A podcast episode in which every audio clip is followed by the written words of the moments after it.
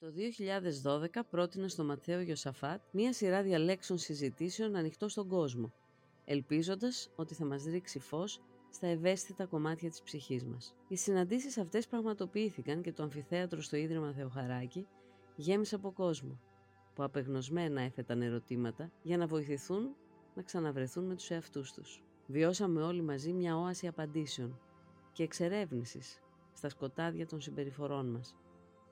Ο Ματθαίος Γιωσαφάτ είχε ένα μυστικό. Το ταλέντο να μιλά απλά και κατανοητά για τα πιο σύνθετα μονοπάτια της ανθρώπινης ψυχής. Δεν ήταν απλώς ένας ψυχίατρος ψυχαναλυτής. Ήταν το λυσάρι του προβλήματος στις ασκήσεις της ζωής. Οπότε αυτά που είπα είναι για την κρίση των 40 μέχρι τα 50 περίπου. Είναι η δυσκολότερη κρίση για τον άνθρωπο, ιδιαίτερα για τους άντρες.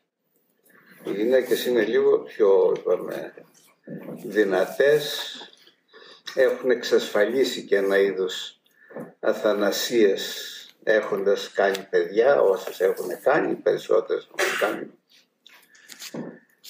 Και έτσι για την κρίση το 50, 60 και λοιπά θα μιλήσω λίγο την άλλη φορά. Και μετά θα μπούμε από την επόμενη φορά στην αναζήτηση του νοήματος της ζωής προσωπικά, θρησκευτικά, επιστημονικά, αναλυτικά κλπ. Άρα η κρίση των 40 είναι η έντονη, η κρίση των 50 είναι πολύ λιγότερη, πολύ λιγότερο έντονη και θεωρείται γενικά ότι την περίοδο 50 με 60 είναι μια πολύ καλή περίοδος για τους ανθρώπους, δεν έχουν μεγάλη κρίση. Βέβαια συμβαίνουν αρρώστιες, συμβαίνουν τέτοια, αλλά η ψυχική αναταραχή που υπάρχει στα 40, 45 και με 50 δεν είναι από τα 50 μέχρι τα 60, μπαίνουμε σε ήρεμα νερά. Σήμερα όμως θα ήθελα να ξεκαθαρίσω λίγο της, την πορεία αυτή του ανθρώπου όπως τη ζούμε και μέσα στην οικογένεια γιατί ο άνθρωπος κατά κανόνα δεν είναι μόνος του. Ζει σε οικογένειες, ακόμη και πολλοί Έλληνες που ζουν με την οικογένεια της μαμάς τους πάλι ζουν σε μια οικογένεια αλλά βασικά ο άνθρωπος μεγαλώνει και είπαμε γύρω στα παλιά ήταν 20 με 30, τώρα ίσως είναι και 25 με 35 παντρεύεται ή νυμφεύεται. Όπως ξέρετε ο άντρας νυμφεύεται, ε, παίρνει μια νύφη, ενώ η γυναίκα παλιά ή παντρευόταν, έπαιρνε άντρα για να από κάτω. Εξού και κανονικά δεν λέμε παντρεύτηκε ο τάδε, αλλά νυμφεύεται. Λοιπόν, να μιλήσουμε λίγο για τα στάδια πώς τα ζούμε αυτά στην οικογένεια. Γιατί όλοι ζούμε σε οικογένειες και από εκεί και πέρα είναι όλα τα στοιχεία ευχαρίστησης, ευτυχίας, σεξουαλικότητας, παιδιών, όλα αυτά που είπαμε, για να δούμε τι φάσεις περνάει και σαν οικογένεια κανείς.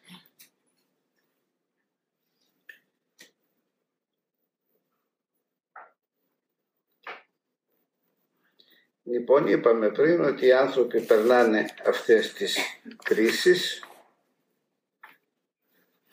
που είναι χρονολογικές αλλά βέβαια περνάνε και κρίσεις που είναι καθαρά ψυχολογικές, κοινωνικές όπως περνάμε τώρα, οικονομικές θέματα υγείας, όλα αυτά. Αλλά να επαναλάβω λίγο πιο καθαρά τα στάδια του ανθρώπου και της οικογενειακής ζωής. Πρώτα είπαμε έχουμε την παιδική ηλικία και την εφηβεία μεταξύ ενός και 17 ετών. Τότε υπάρχει μια μεταβατική φάση πάλι από τα 17 μέχρι τα 21. Μετά είναι η πρώιμη ενήλικη περίοδος που είναι μεταξύ 21 και 40 ετών. Αυτή χωρίζεται σε τρεις φάσεις. Είναι στην είσοδο στην ενήλικη ζωή που είναι 21 με 28, μετά έχουμε, έχουμε την κρίση των 30 και μετά είναι η εγκατάσταση στην ενήλικη ζωή που είναι από την ηλικία των 33 ετών περίπου μέχρι τα 40. Αυτή είναι η πρώιμη όλα αυτά, η πρώιμη ενήλικη περίοδος όπου παντρευόμαστε, σπουδάζουμε, ανοίγουμε δουλειές, κάνουμε παιδιά, είναι η μεγάλη δημιουργική περίοδος των ανθρώπων. Μετά μπαίνουμε στη μέση ηλικία που είναι μεταξύ 40 και 60. Αυτή χωρίζεται πάλι σε τέσσερις φάσεις. Είναι η μεταβατική φάση της μέσης ηλικίας που είναι 40 με 45 και εδώ βάζουμε και μερικά έξτρα για την ελληνική πραγματικότητα. Αυτή είναι η δική μου άποψη με τους ανθρώπους που έχω δει, βλέπω δηλαδή άνθρωποι που έρχονται με στοιχεία τέτοιας κρίσης εδώ να έρχονται γύρω στα 45 στην Αγγλία και με άλλες εθνότητες που δεν γύρω στα 40. Άρα εμείς είμαστε λίγο πιο ανώριμοι σε αυτή την πλευρά. Άλλωστε οι αρχαίοι λέγαν Έλληνες αεί παιδες. Οι αρχαίοι το λέγανε για τον εαυτό τους. Μετά είναι η είσοδος στη μέση ηλικία που είναι από 45 μέχρι 50, η μεταβατική φάση των 50 ετών, η κορύφωση της μέσης ηλικίας που είναι από 55 μέχρι 60 και η όριμη ηλικία από 60 ετών μέχρι το τέλος. Εκεί έχουμε μια μεταβατική φάση μεταξύ 60-65 που είναι αρκετά έντονη και αυτή που είναι η περίοδος συνταξιοδότησης κλπ. Η κορύφωση της όριμης ηλικίας είναι 65 με 75 και από εκεί έρχεται η γεροντική ηλικία. Αλλά και αυτή τώρα έχει μεταφερθεί 5 με 8 χρόνια πίσω. Οι άνθρωποι ζουν περισσότερο Οπότε δεν λέμε γέροντες τους ανθρώπους των 75 ετών, αλλά ουσιαστικά η γεροντική ηλικία αρχίζει από τα 80, 83, 85 κλπ.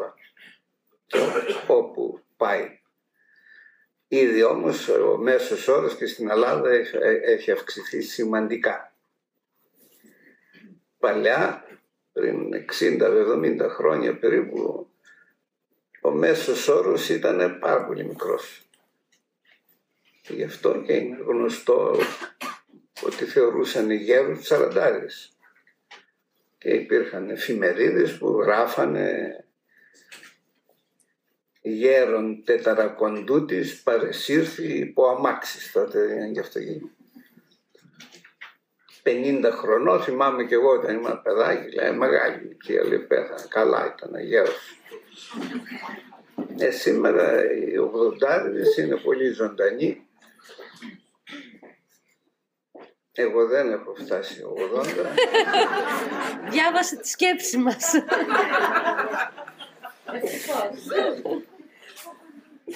αλλά είναι και πιο ζωντανή γενικότερα. Και οι γυναίκες και οι άντρες, γιατί άλλαξε η ζωή, δεν κάθονται όλοι μέσα στο σπίτι σε μια πολυθρόνα που ήταν το παλιό.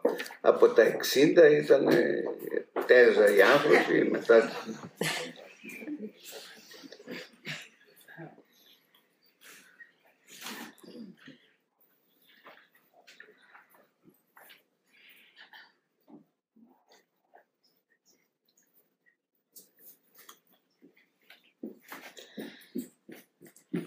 Αναφέραμε ότι οι περίοδες αυτές συνδέονται με την χρονολογική ηλικία και ακολουθούν η μία την άλλη. Δεν υπάρχει τρόπος να αποφύγει κανείς ψυχολογικά μία περίοδο, να πάει από μια στην άλλη δηλαδή. Μπορεί να παραμείνει ανώριμος όλη τη ζωή. Αλλά οι κρίσεις και τα συμπτώματα αυτά θα τα έχει πάντα σε αυτές τις ηλικίες. άλλο αν ψυχολογικά είναι ανώριμος γενικότερα.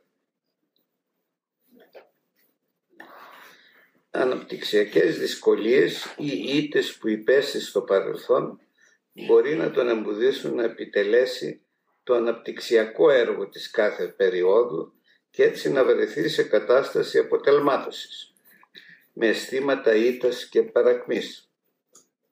Αναπτυξιακή αναστολή αυτού του τύπου μπορεί να συμβεί και στην ενήλικη ζωή όπως και στην παιδική ηλικία όταν υπάρχουν έντονα τραύματα βιολογικά, αρρώστιες, ψυχολογικά ή ψυχοκοινωνικά ε, γεγονότα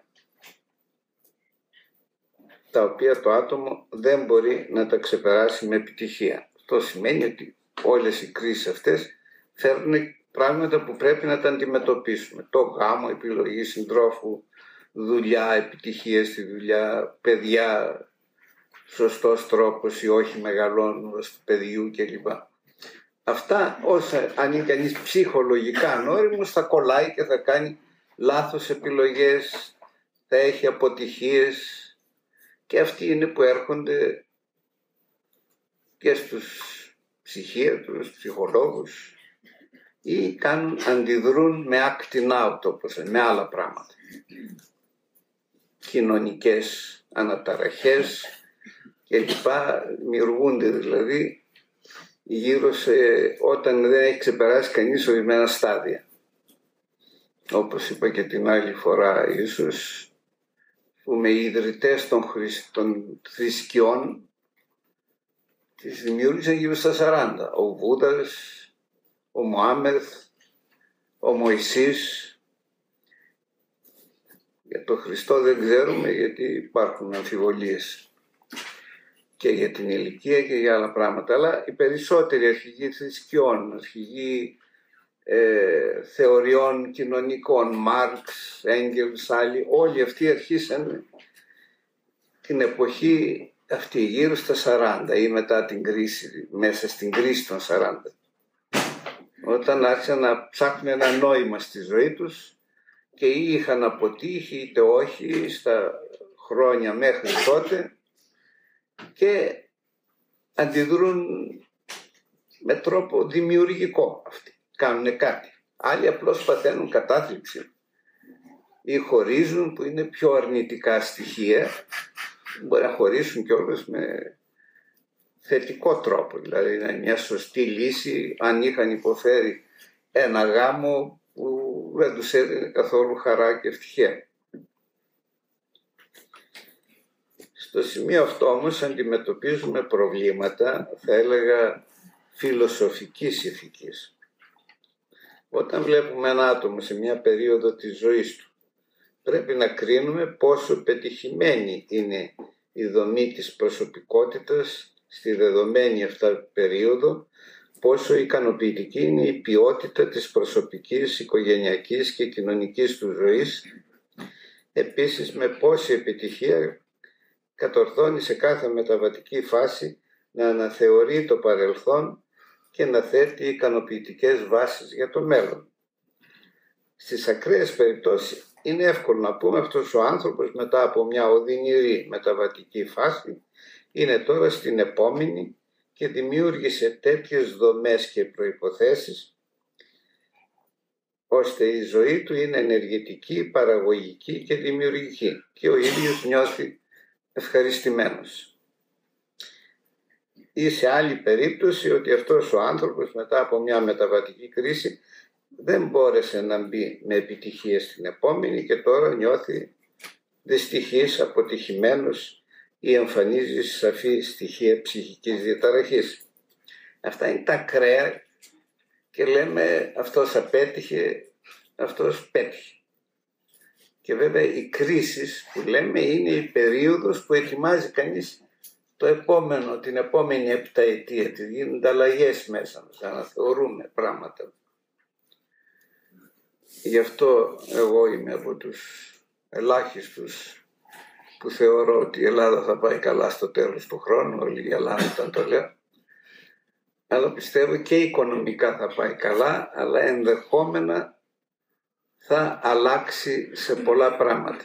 επειδή έχουμε στριμωχτεί, περνάμε μια κρίση τέτοια και πρέπει να δημιουργήσουμε δομές για το μέλλον. Ο καθένας από τον, τον τρόπο του. Και νομίζω αυτό θα επιφέρει και έχει αρχίσει να επιφέρει αλλαγές στον κόσμο. Γι' αυτό περνάμε μια έντονη κρίση τώρα με έντονες αντιπαλότητες κλπ. Αλλά εγώ πιστεύω ότι αυτό σιγά σιγά θα οδηγήσει σε μια κάποια ορίμανση την Ελλάδα και έτσι θα πάμε καλύτερα μαζί με την οικονομική ε, ας πούμε ευκολία που θα επέρθει στο τέλος του χρόνου. Αυτό το έχω γράψει δύο χρόνια πριν, όχι τώρα. Το έχω γράψει και στο βήμα της Κυριακής, το νέο έτος. Ελπίζω να βγω πραγματικός, δηλαδή για χάρη όλων μας. Οι περισσότεροι λένε να πάμε κατά διαόλου αυτόν τον χρόνο και τον άλλον.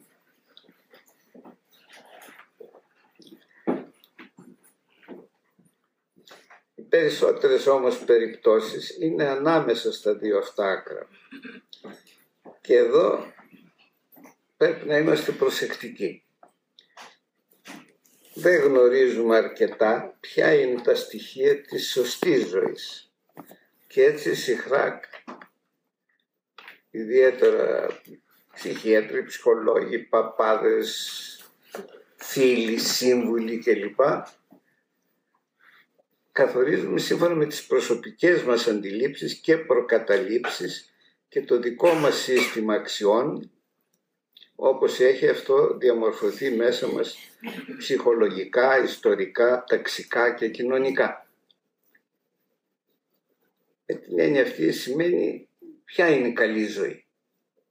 Είμαι εγώ πετυχημένος, η κυρία καλά αυτή είναι, αλλά λέμε, οι άλλοι είστε; Ξαρτάται πώς τα κρίνει κανένας. Τι σύστημα αξιών έχει, από ποια τάξη προέρχεται, πώς είναι οικονομικά και κυρίως πώς πέρασε την παιδική του ηλικία, τι, πώς δημιουργήθηκε μέσα του. Παραδείγματος χάρη ένα διαζύγιο είναι μια πετυχημένη επιλογή ή δεν είναι; Κάθε μέρα να βλέπω συνήθως δύο ζευγάρια τη μέρα που με ρωτάνε να χωρίσουμε, να χωρίσουμε. Είναι αποτυχημένος αυτή η επιλογή. Μερικές φορές είναι. Δηλαδή οι άνθρωποι χωρίζουν επειδή έχουν προβλήματα, μετανιώνουν, ξαναγυρνάνε πίσω, γίνονται χειρότερα, παντρεύονται και δεύτερη ή τρίτη γυναίκα ή τώρα και οι γυναίκες το ίδιο, διότι αυξήθηκε ο ρυθμός των διαζυγίων πολύ περισσότερο στις γυναίκες.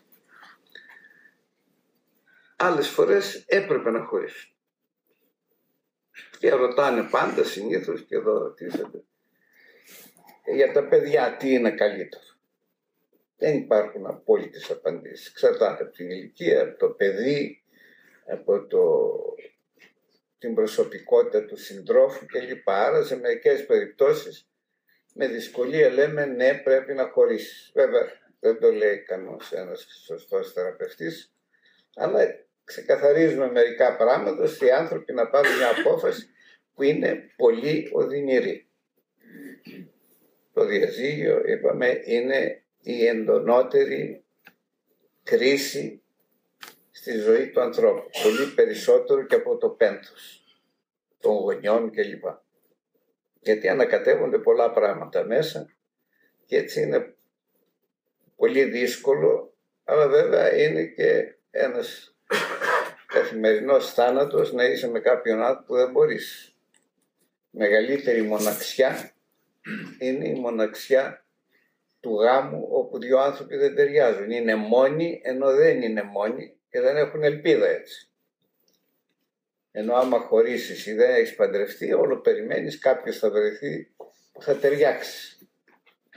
Για να μην είσαι μόνος. Ο άνθρωπος δεν μπορεί να είναι μόνος του. Πολύ δύσκολο. Είναι πολύ όριμος, πολύ δυνατός κλπ. Αλλά σε μερικές περιπτώσεις η μοναξιά του ζωντα, τη μοναξιά είναι πολύ εντονότερη μέσα στο γάμο.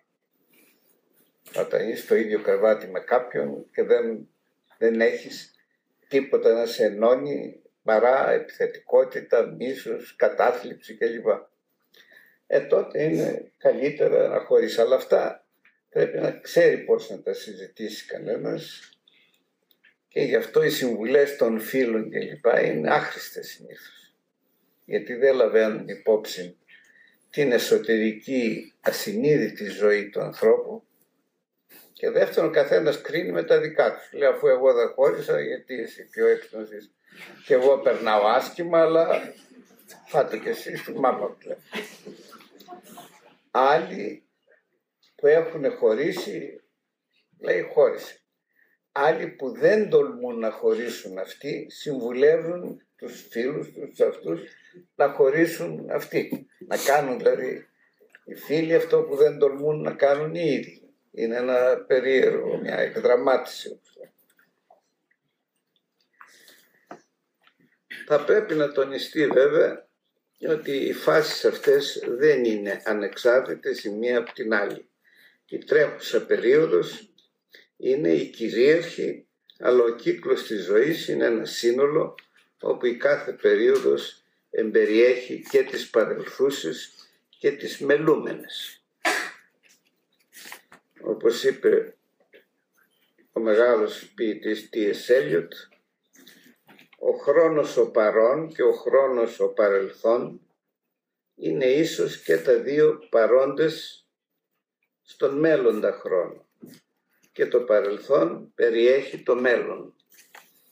Τι σημαίνει αυτό, απλώς αυτά που λέω με συνέχεια, ότι το παρελθόν, ιδιαίτερα η παιδική ηλικία, έχει μπει μέσα μας σαν ασυνείδητη ψυχική ζωή, αλλά επιδρά συνέχεια σε όλη μας τη ζωή. Το μέλλον επίσης που έχει επηρεαστεί από το παρελθόν, αλλά είναι τι φιλοδοξίες έχουμε, τι όνειρα έχουμε, τι περιμένουμε να πετύχουμε στη ζωή, τι νόημα έχουμε βρει για την δική μας τη ζωή, όχι μόνο φιλοσοφικά ή υπαρξιακά. Τι θέλω να κάνω από εδώ και πέρα. Αυτά είπαμε γίνονται πολύ πιο έντονα, είναι λίγο έντονα στην εφηβεία και γίνονται στην κρίση των 40. Όπου κανένας έχει πολύ λίγο, τι θα κάνω, θα μείνω παντρεμένος. Τι περιμένω, θα πετύχω, πρέπει να διαβάζω. Είναι η ζωή, αξίζει τον κόπο ή να κάθομαι και να είμαι πέρα βρέχει. Ποια είναι η καλή ζωή. Αυτό καθορίζει ο καθένας το μέλλον του και αυτό καθορίζει και το πώς περνάω τώρα. Αν περιμένω να γίνω κάτι σημαντικό ή αν περίμενα και δεν έγινε ή αν περίμενα να βρω τη γυναίκα ή τον άντρα της ζωής μου, αυτό δημιουργεί στην παρούσα φάση κατάθλιψη. Και έτσι και το παρελθόν είναι μέσα μας, αλλά και το μέλλον είναι με τις προσδοκίες που έχουμε γι' αυτό. Συνήθως, ιδιαίτερα στην Ελλάδα, τι κάνουμε, αυτές τις δεν τις κοιτάμε. Αυτό λέμε ανοριμότητα και λίγο. Καθένα κοιτάει λίγο τον εαυτός, τις φορτώνουμε στα παιδιά. Δεν πέτυχα εγώ και έτσι εκεί πολλές φορές δημιουργούμε και φοβερά προβλήματα στα παιδιά. Πιέζουμε τα παιδιά να ζήσουν, να πετύχουν αυτά που δεν πετύχαμε εμείς. Ιδιαίτερα η παλαιότερη γενιά, που η δικιά μου δηλαδή, που περάσαν πολύ άσχημα, και έτσι έχουμε τα πιο χοντρά παιδιά στην Ελλάδα από όλη την Ευρώπη γιατί ήμασταν πεινασμένοι Οπότε τώρα οι γονείς άλλα μέρα βλέπω και σε φίλους και στα παιδιά τους σκόνουν με το ζόρι να φάνε. Κλείνουν τη μύτη και λοιπά. Ξένοι αυτό τους κάνει πιο πολύ εντύπωση όταν γράφουν για την Ελλάδα πώς κυνηγούν οι μητέρες το Γιωργάκι να φάει το αγουλάκι και ο μικρός τρέχει ο φουκαράς όσο μπορεί μακριά μέχρι να τον βουτήξουν, να τον κεφαλοκλειδώσουν και να του το δώσουν με το δώρο. Αυτό είναι γιατί το παιδί θα φάει όσο χρειάζεται. Εμείς είμαστε πεινασμένοι από τότε και ζούμε αυτό μέσα από το παιδί. Ή δεν έγινα εγώ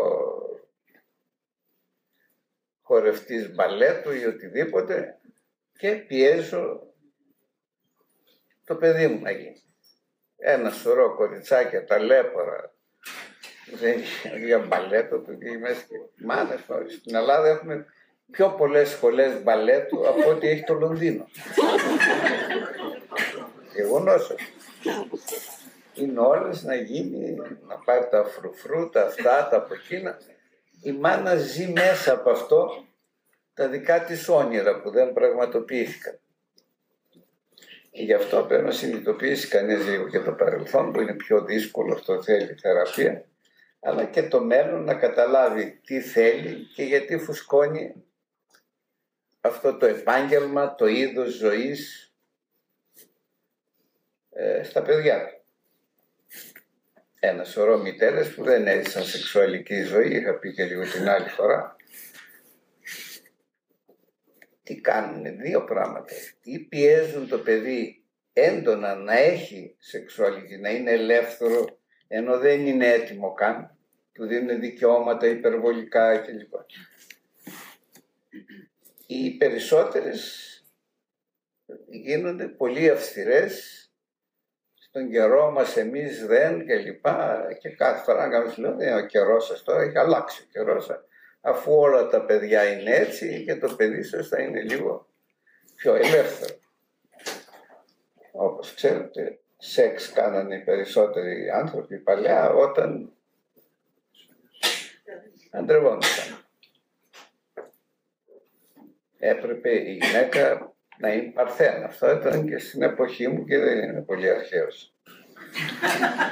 και έτσι όλες οι γυναίκες δεν μπορούσαν να κάνουν σεξ. Εκεί αναπτύχθηκε και το προκτικό σεξ, γιατί έπρεπε να είναι παρθένα η γυναίκα, γι' αυτό θεωρούσαμε πρωταθλητέ του κόσμου οι Έλληνες σε αυτό το είδος της σεξουαλικότητας και το λένε ελληνικό σεξ παντού. Εμείς το λέμε οθωμανικό. Όλα αυτά, άρα το μέλλον και το παρελθόν δρούν στον τρόπο που ζούμε τώρα ή μεταφέρουμε μερικά από αυτά τα πράγματα στα παιδιά μας. Γι' αυτό και έχουμε αυτή την στενή ελληνική οικογένεια, η οποία όμως είναι συχνά τραυματική για τα παιδιά, με επιθετικότητα, με ανελευθερία κλπ.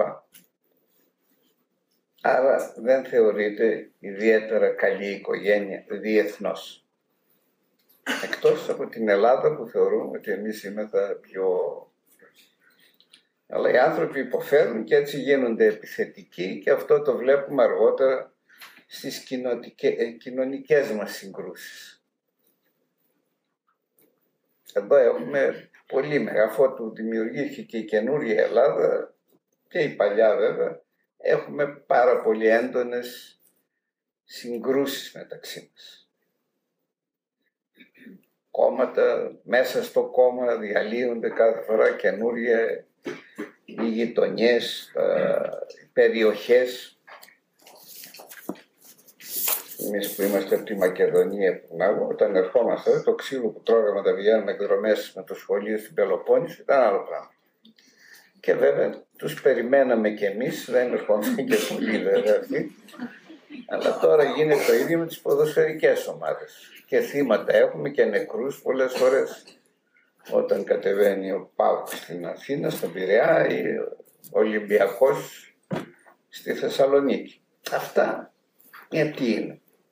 Αυτά δημιουργούνται από την ένταση της παιδικής ηλικίας, το τον, την πίεση που έχουμε στα παιδιά μας, το οποίο δημιουργεί μετά μια επιθετικότητα που κάπου εκδηλώνεται και έτσι εκδηλώνεται πολλές φορές προς τα έξω.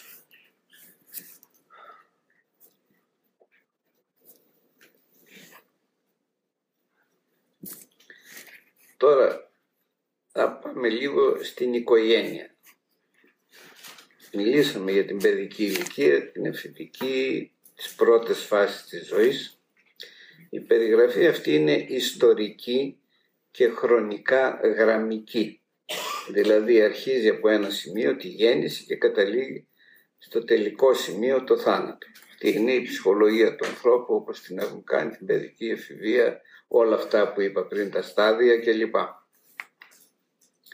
Υπάρχει ασφαλώς η ιστορική γραμμική εξέλιξη που περιγράψαμε για το κάθε μέλος που είναι μια αυθύπαρκτη προσωπικότητα και πορεύεται τη δική του πορεία. Εσείς, εγώ. Ταυτόχρονα όμως οι σχέσεις των μελών της οικογένειας αλληλοεμπλέκονται και αλληλοεπηρεάζονται τόσο έντονα ώστε δημιουργείται και μια κυκλική πορεία αλληλεπίδρασης παράλληλα με τη γραμμική. Η πορεία μας είναι έτσι, μια γραμμή, αρχίζει έτσι έτσι, αλλά ενδιάμεσα εφόσον έχουμε σχέσεις, ιδιαίτερα στο γάμο, τα παιδιά με τους γονείς, οι γονείς με τα παιδιά, η ζωή μας δεν πάει μόνη της, αλλά εφίσταται έντονες αλληλεπιδράσεις από τον άλλο, που αλλάζουν προς το καλό ή προς το χειρότερο την ψυχολογία μας, την πορεία μας. Εάν εγώ είχα πάρει γυναίκα την αλφα κυρία, μπορεί να ήμουν πολύ καλύτερος άνθρωπος. Γιατί θα με επηρέαζε, θα με βελτίωνε. Είπαμε, ο γάμος είναι και μια θεραπεία, όπως και ένας καλός φίλος ή για τα παιδιά απόλυτα οι γονείς τους. Τα παιδιά έχουν μια γραμμική φάση, αλλά ιδίως τα πρώτα χρόνια η ζωή μας καθορίζεται από τους άλλους. Άρα υπάρχει αυτή η κυκλική επανατροφοδότηση. Γι' αυτό εγώ είμαι καλύτερος άνθρωπος με ορισμένους φίλους και χειρότερος με τους άλλους γιατί επιδρούν και αυτοί αρνητικά πάνω. Το ίδιο είναι όπως είπα πολύ περισσότερο με, άμα πάρω μια γυναίκα που ταιριάζει. Αυτή θα με βοηθήσει να γίνω καλύτερος από αυτό που ήταν, προέβλεπε η πορεία μου από τη μάνα μου κλπ. Γι' αυτό μια καλή γυναίκα είναι ο καλύτερος θεραπευτής. Δεν χρειάζεται να πάτε σε θεραπευτή. Το, το λέω με πόνο ψυχής γιατί πρέπει να ζήσουμε κι εμείς. Αλλά είναι γεγονός.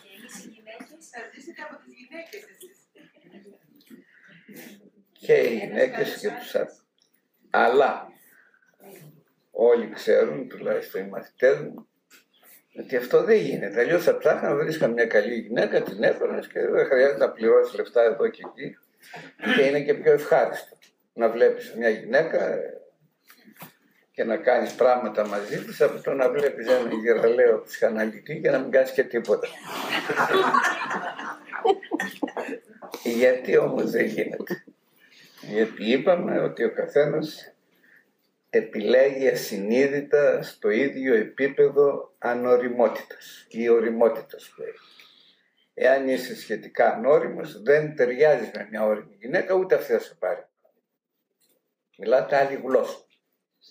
Οπότε ο ανώριμος διαλέγει ανώριμο.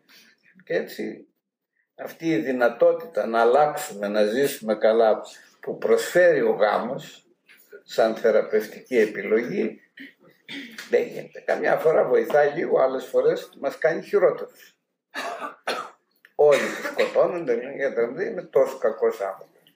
Αλλά αυτός ο άντρας ή αυτή η γυναίκα με κάνει να, εδώ είμαι, γίνομαι κακός.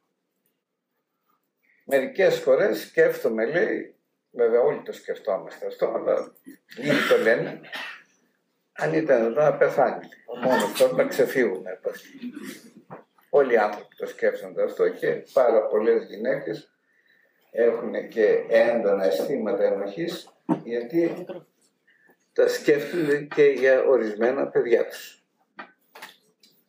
τους προκαλούν μεγάλα προβλήματα. Άρα αυτό το σύνολο των αλληλεπιδράσεων το ονομάζουμε οικογενειακή ατμόσφαιρα ή το συναισθηματικό σύστημα της οικογένειας το έχω ονομάσει. Το σύστημα αυτό δεν είναι στατικό, είναι δυναμικό. Τα στοιχεία του αλλάζουν καθώς όχι μόνο το άτομο αλλά και η οικογένεια ολόκληρη διανύει τον κύκλο της ζωής με διαφορετικές συχνά ταχύτητες πρόωσης, διαφορετικά δηλαδή επίπεδα ψυχικής ορίμανσης του κάθε μέλους και διαφορετικές χρονολογικές ηλικίες οι αλληλοδιαπλοκές που δημιουργούνται είναι τέτοιας μορφής ώστε το κάθε μέλος επεμβαίνει διαρκώς στην πορεία των άλλων. Επεμβαίνει και, και αντικειμενικά και σωματικά και ψυχικά αλλά και ασυνείδητα. Πολλές φορές το νιώθουμε αυτό στη θεραπεία. Τρεις φορές στις τελευταίες δύο μέρες που έβλεπα ασθενείς μου είπανε και οι τρεις ναι. Λοιπόν, ήρθανε και μου λέει μια κοπέλα που ήρθε και από την επαρχία, δύο φορές έχει έρθει μου λέει όταν έρχομαι εδώ, όταν είμαι στο σπίτι μου περιμένω λέει πώς και πώς να έρθω. Όταν πλησιάζω λέει στο γραφείο σας παθαίνω ένα πανικό, ένα άγχος και θέλω να φύγω. Εγώ δεν την ξέρω την κοπέλα, δεν έχουμε τίποτα, απλώς ήρθε μια-δυο φορές, την άκουσα. Έχει προβλήματα βέβαια με τον άντρα της, έχει και εραστεί μαζί με τον άντρα όπως κάθε αξιοπρεπής γυναίκα σήμερα. Ε; ε, γίνεται και στην Αθήνα από ό,τι έχω ακούσει.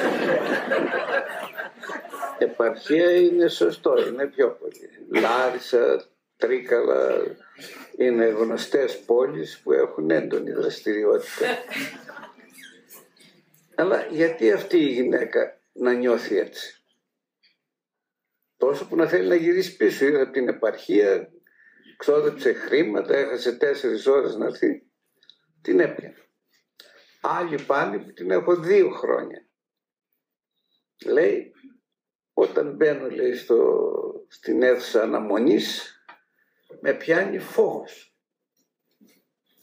Τι φόβος; Και με επηρεάζει και όλη τη βδομάδα δεν είμαι καλά.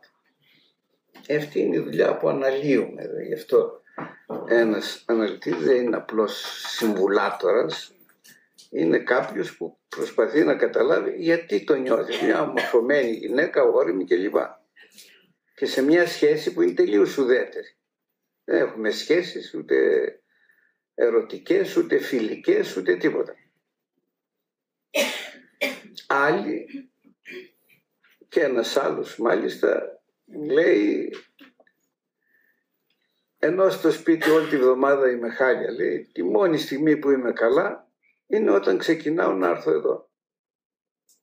Τόσο που καμιά φορά αισθάνομαι τόσο καλά που λέει τι να πάω να πληρώσω πάλι, να σταματήσω καλύτερα. Γεγονός, αυτό τι σημαίνει, αναζωπυρώνονται καταστάσεις από το παρελθόν στο σπίτι μας με τους γονείς κλπ που επηρεάζουν τη ζωή στην καθημερινότητα πλέον. Δηλαδή έχουν τι, ό,τι έχουν σαν προβλήματα, αλλά τώρα η σχέση που έχουν μαζί μου σε επηρεάζει πάρα πολύ. Το ίδιο πολύ εντονότερα γίνεται με τον άντρα. Όσοι είστε παντρεμένοι, ξέρετε και ανήπαντροι, ε, ανυμφευμένοι, ξέρετε πόσο έντονα είναι τα αισθήματα που προκαλεί ο γάμος. Ο Μπέρναρ Σόου έλεγε τι ξέρουν οι ανήπαντροι λέει από την ανίποτη χαρά και ευτυχία και από τον τρόμο και το μίσος που δημιουργεί ο γάμος. Πρέπει να το ζήσεις αυτό.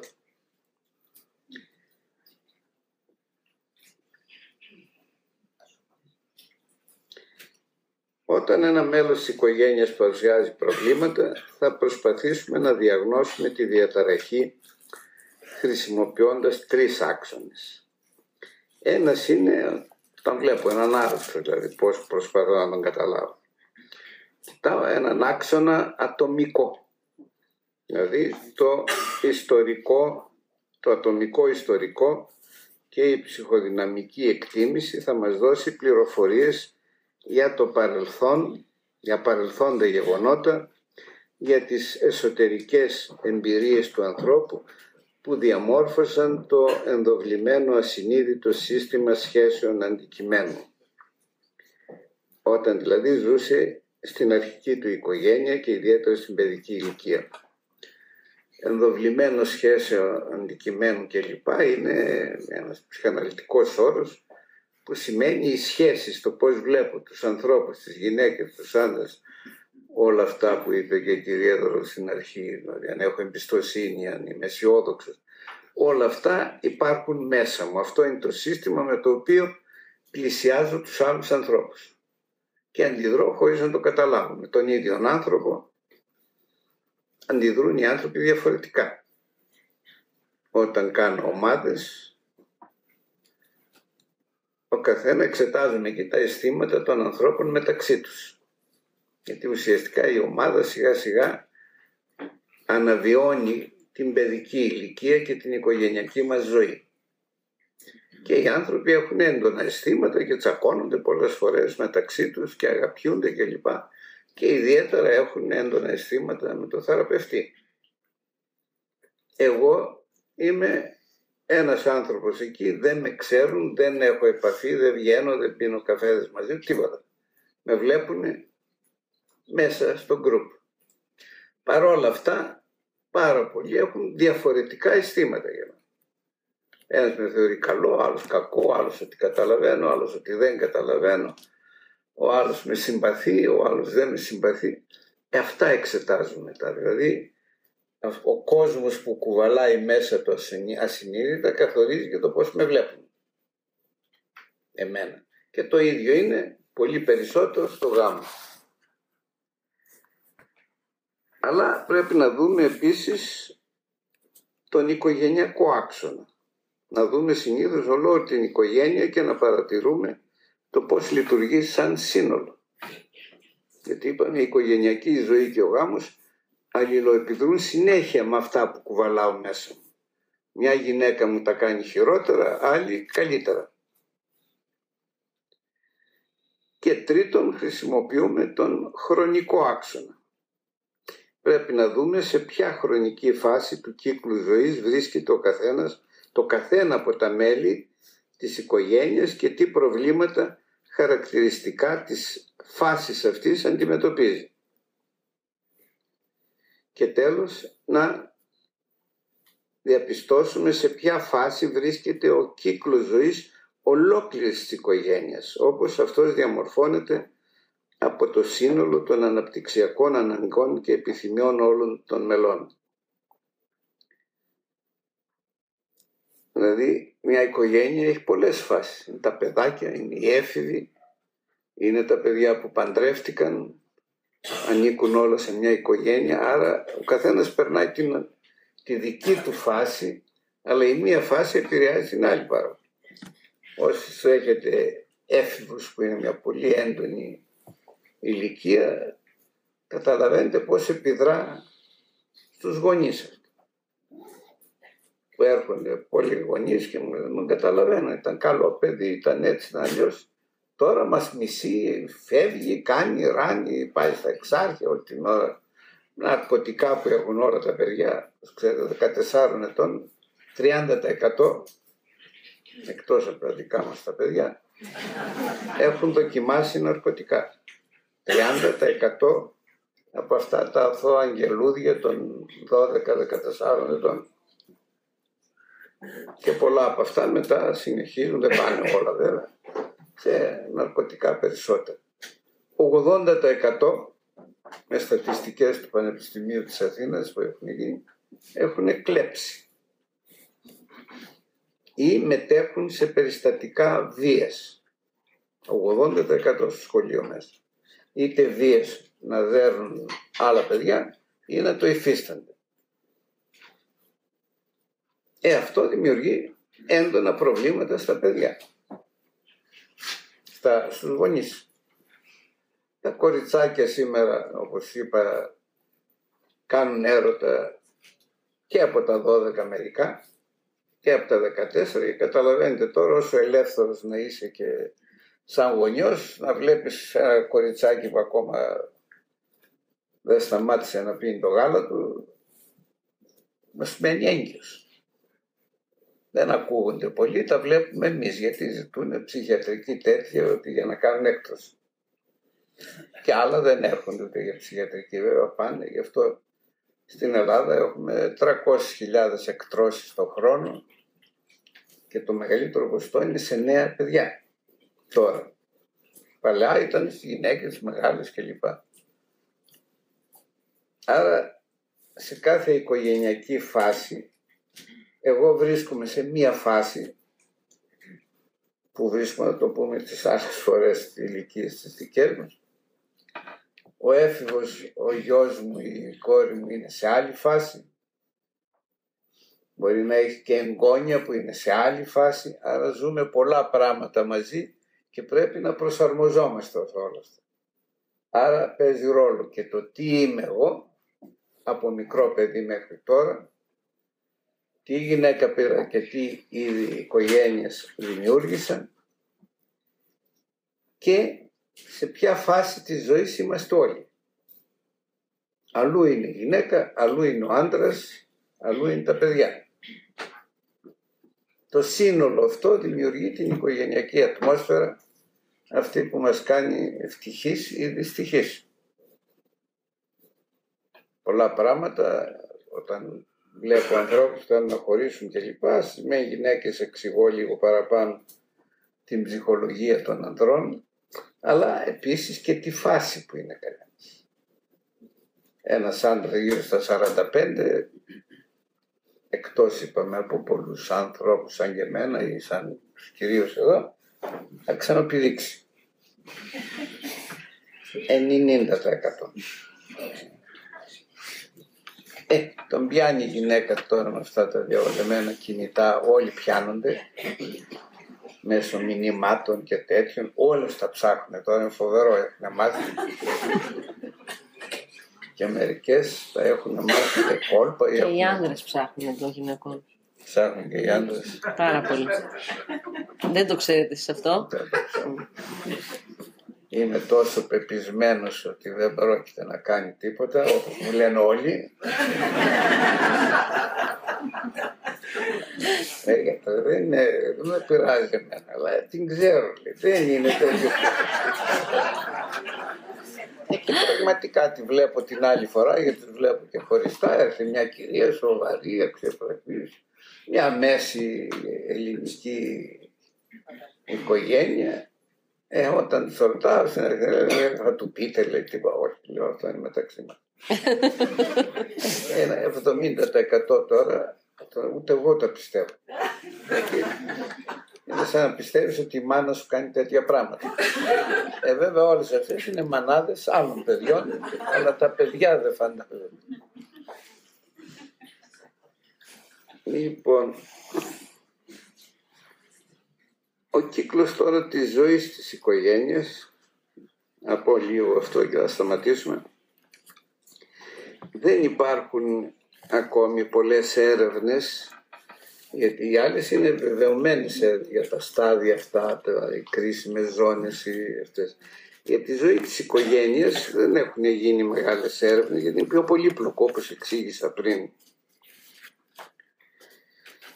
Θα προσπαθήσω εγώ να δώσω ένα αδρό σχήμα επειδή ασχολούμαι χρόνια με τις οικογένειες χρησιμοποιώντας τις γνώσεις που έχουμε από τον ατομικό κύκλο ζωής του ανθρώπου και από τις λίγες εργασίες που υπάρχουν για τον οικογενειακό κύκλο. Θα πρέπει να αναφέρω ότι αυτό στηρίζει περισσότερο σε μια ψυχαναλυτική θεώρηση και χρησιμοποιεί εφαρμοσμένες ψυχαναλυτικές έννοιες, τις οποίες θα προσπαθώ να εξηγώ απλά, θεωρώντας την οικογένεια ένα σύστημα.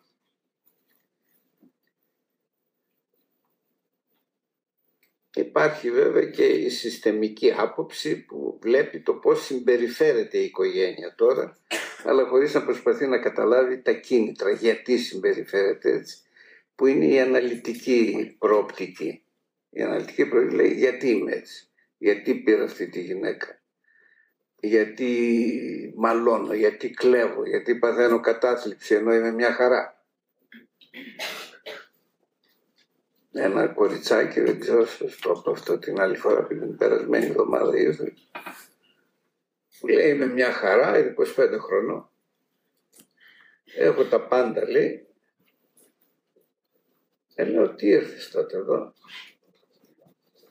Μου λέει δεν βλέπω κανένα νόημα στη ζωή.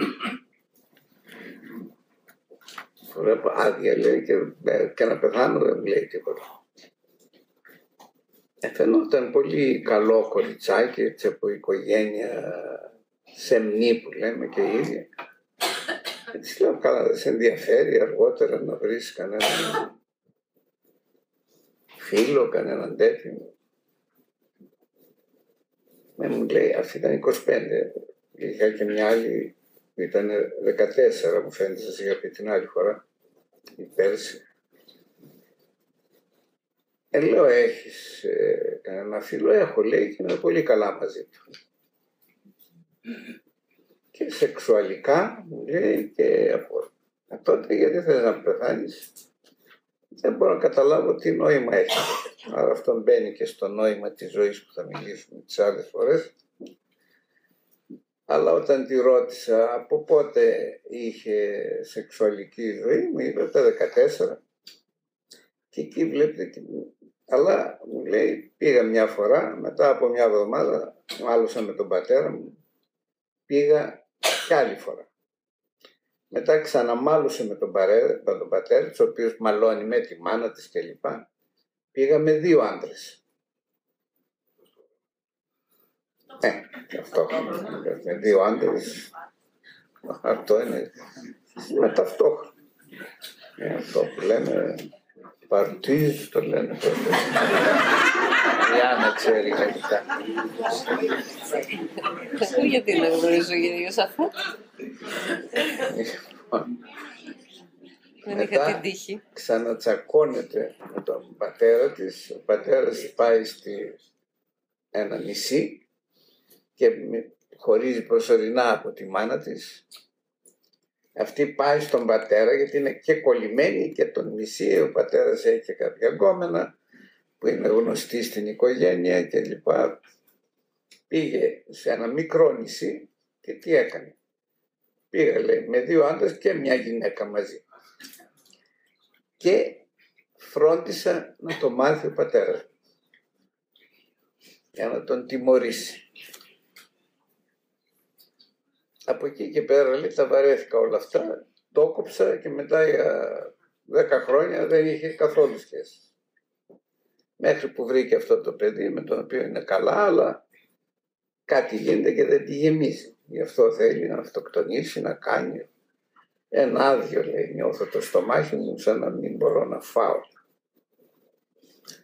Ε, αυτό βλέπετε που ε, μπαίνει η οικογένεια μέσα, η σχέση των γονιών, η απιστία του πατέρα που είναι φανερή, δηλαδή δεν την αρνείται μετά από κινητά και τέτοια, το ομολόγησε και είπε εγώ δεν μπορώ να σταματήσω. Άμα δεν να χωρίσουν.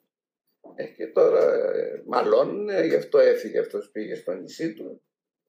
Τον ακολούθησε η κόρη και έτσι έχουμε μια τότε εφηδική κρίση που είναι η αναδύωση των αισθημάτων της κόρης με τον πατέρα.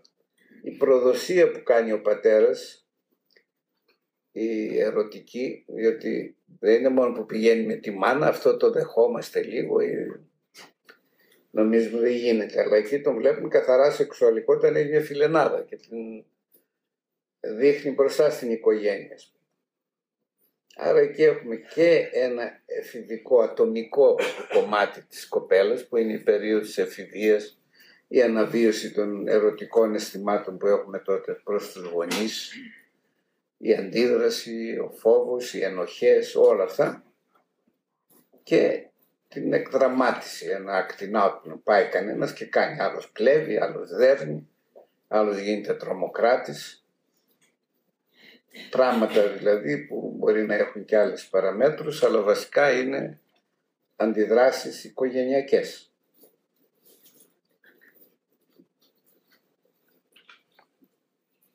Λοιπόν, ως κριτήρια για την περιγραφή των διαδοχικών φάσεων της οικογενειακής ζωής χρησιμοποιώ αφενός την χρονολογική ηλικία του κάθε μέλους με τα ιδιαίτερα αναπτυξιακά χαρακτηριστικά της εφηβεία, μέση ηλικία, πατέρας είναι 45, είναι στη μέση ηλικία, η κόρη είναι στην εφηβεία, η μητέρα έχει μαύρη κατάθλιψη γιατί δεν πρόλαβε ή δεν μπορεί να βρει ή δεν θέλει να βρει και αυτή έναν εραστή ε, η οποία έτσι κι αλλιώς δεν γεμίζει εύκολα τη ζωή μιας γυναίκας μόνο εραστής. Και αφετέρου κοιτάμε και τα σημαντικά φυσιολογικά γεγονότα που συμβαίνουν στην πορεία του κύκλου ζωής κάθε οικογένειας. Τα γεγονότα αυτά στην περίοδο αυτή είναι ο πατέρας μπήκε στην κρίση μέσης ηλικίας, βρήκε φιλενάδα, η μάνα αισθάνεται ρηγμένη, φτισμένη και ότι γέρασε και πλέον δεν μπορεί να ελκύσει τον άντρα της και άρα αισθάνεται λίγο αποτυχημένη. Η κόρη κάνει όλα αυτά και καταλαβαίνετε πώς νιώθει η οικογένεια και είναι πάρα πολλές οικογένειες έτσι με διάφορα γεγονότα. Συνήθως όμως στους περισσότερους ανθρώπους τα γεγονότα αυτά συμβαίνουν περίπου στην ίδια ηλικία. Οι περισσότεροι αν παντρεύονται σε μια ορισμένη ηλικία κλπ. Άρα κοιτάμε και το χρόνο που βρίσκεται ο καθένας στην οικογένεια. Δηλαδή ποια είναι τα αναπτυξιακά στοιχεία όταν είσαι 30, 40 κλπ. Εκτός από τα αναμενόμενα γεγονότα, αυτά που καθορίζουν τον οικογενειακό κύκλο της ζωής, είναι και τα προσδόκητα ή τραυματικά γεγονότα που αναστατώνουν την ε, ομαλή πορεία του οικογενειακού κύκλου. Αυτά μπορεί να είναι προσδοκόμενα αλλά να συμβούν έξω από το φυσιολογικό χρονολογικό κύκλο. Δηλαδή ο πρόωρος θάνατος ενός γονιού ή άλλα αρρώστιες στα μέλη της οικογένειας, θάνατος ενός παιδιού, διαζύγιο, απώλεια ε, της θέσεως εργασίας που έχουμε τώρα πάρα πολλά τέτοια έντονα γεγονότα με τόσους άνεργους που έχουμε. Αυτά επηρεάζουν τη ζωή με απροσδόκητο τρόπο αλλά είναι μέσα στα πιθανά γεγονότα της ζωής. Θα μπορούσε να παρουσιάσει κανείς ναι, εδώ την οικογενειακή ζωή με τη βασική φόρμα της σονάτα της μουσικής. Τα μέρη της σονάτας αποτελούνται από την εισαγωγή, το θέμα, την ανάπτυξη του θέματος, την εξέλιξη του θέματος και την τελική φάση, την κόντα που λέμε. Ή θα μπορούσε και πιο απλά να τη συγκρίνει την πορεία της οικογένειας με τις εποχές του έτους. Άνοιξη, καλοκαίρι, φθινόπωρο και χειμώνας. Προσπάθησα λοιπόν να δημιουργήσω και θα τελειώσω εδώ για αυτή τη φορά, θα αναπτύξουμε την άλλη φορά, ένα πρόχειρο αλλά περιεκτικό σχήμα, δεν μπορείτε να το δείτε εδώ, υπάρχει και σαν σχήμα, αλλά θα, το, θα πω γι' αυτό. Και με βάση το σχήμα αυτό διέρεσα τον κύκλο ζωής της οικογένειας σε τέσσερις μεγάλες περιόδους από τις οποίες η κάθε μια περιλαμβάνει διάφορες φάσεις όπως η ατομική μας δηλαδή προσπάθησα να κάνω ένα σχήμα και το τι πορεία πάει η οικογένεια. Η οικογένεια πάει, επηρεάζονται πολύ εδώ δεν ξέρω αν το παίζουμε αυτό, αλλά στην Αγγλία, ας πούμε, έβλεπα πολύ όταν δούλευα εκεί και με παιδιά ή σχολεία, ότι και εδώ πρέπει να το κάνω, δεν θυμάμαι. Κάνουν έναν αγώνα δρόμου, αλλά είναι δεμένα τα πόδια τους. Με ένα σκηνή. Πολλές φορές, ναι, με τσουβάλι. Πολλές φορές ε, είναι τέσσερα παιδιά δεμένα το καθένα με αυτό το σκηνή. Οπότε πρέπει να συνεργαστούν για να πατήσουν. Αλλιώς πέφτουν συνέχεια και βγαίνει αυτοί που κατάφεραν να έχουν μια πιο όρημη συνεργασία αλλά είναι πολύ δύσκολο. Άμα προσέχεις πάρα πολύ δεν χαίρεσαι το παιχνίδι όπως είναι με τις οικογένειες άμα πας γρήγορα τρως τα μούτρα σου.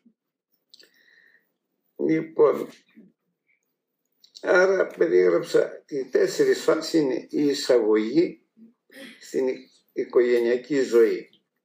Αυτή αρχίζει από την επιλογή του συντρόφου, τον αραβόνα, το γάμο.